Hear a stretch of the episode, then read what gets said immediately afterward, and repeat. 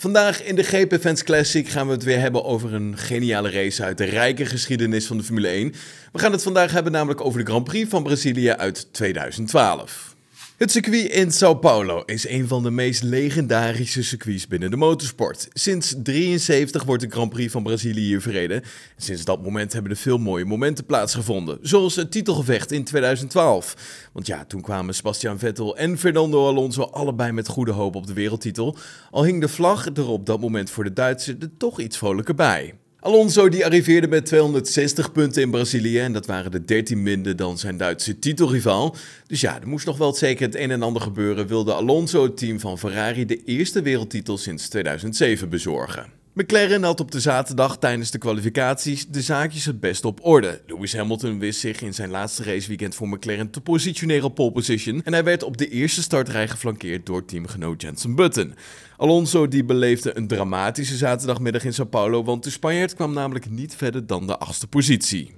En daarmee leek het kamp van Rebel Racing zich langzaam maar zeker op te kunnen maken voor een feestje. Want ja, Vettel deed wat hij moest doen en kwalificeerde zich keurig voor zijn Spaanse concurrent op de vierde stek. Hoewel de derde titel voor Alonso verder weg leek dan ooit, kon de eerste ronde niet beter verlopen dan dat het gebeurde voor het kamp van Ferrari. Daar waar Alonso veilig en wel de eerste bochten op Interlagos door wist te komen, was het daar zomaar Vettel die ineens andersom op de baan stond.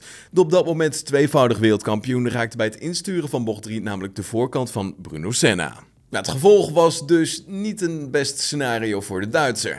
Hij wist dan nog wel zijn auto aan de praat te houden, maar het was zeer onwaarschijnlijk dat hij zonder noemenswaardige schade door kon rijden. Het werd een race om de nagels bij af te bijten voor iedereen die Alonso of Vettel een warm hart toedraagt. Alonso die wist al vrij snel in een briljante inhaalactie zowel Vettel als zijn teamgenoot Mark Webber als zijn eigen teamgenoot Felipe Massa te grazen nemen, waardoor hij kon jagen richting het podium. Even later schoot de Spanjaard rechtdoor bij het ingaan van de Senna S's op het altijd nog natte Interlagos en ook Hamilton wist moeilijk de grip te vinden en hij werd gepasseerd door teamgenoot Button. Het gevecht vooraan was best wel indrukwekkend, want iedereen had wel moeite om binnen de lijntjes te kleuren en het lag allemaal best wel dicht bij elkaar. Het was nota bene Nico Hulkenberg die werkelijk over het circuit vloog in zijn Force India, want de Duitse die nam Button te grazen en nam zo de leiding over in de wedstrijd. Ondertussen vochten de beide McLaren's het verder uit en was het Alonso die op het vinkentouw zat, want hij had natuurlijk een goede eindklassering nodig. Met de naderende Hamilton raakte hij even de grip met zijn Force India kwijt, waardoor hij in de zijkant van de McLaren terechtkwam.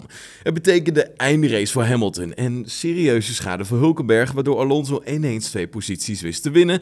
En ja, het wereldkampioenschap leek toen ineens best wel dichtbij. Even later scheelde het niet veel of hij raakte zelf bij het uitkomen van de Senna S's de macht over zijn Ferrari kwijt. Het was een masterclass van Vettel die met zijn razendsnelle Red Bull in verraderlijke omstandigheden toch naar voren wist te stormen. De Duitse nam zijn landgenoot Michael Schumacher te grazen en op P6 ja, kon een weinig gebeuren als Alonso de race niet wist te winnen. Nou, uiteindelijk ging het kampioenschap voor Alonso als een nachtkaars uit, want Paul Di Resta die verloor zijn Force India en parkeerde hem in de muur in rondje 70, waardoor de safety car de baan opkwam en de race uiteindelijk niet meer op normale snelheid hervat kon worden.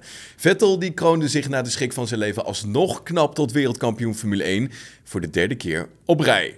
En goed, dat was hem dan, de GP Fans Classic over de Grand Prix in Brazilië in 2012. Heb je genoten van deze aflevering? Laat je horen via onze Apple Podcast pagina of vergeet ons niet te volgen op Spotify. Zie ik je morgen weer. Tot dan. Hoi.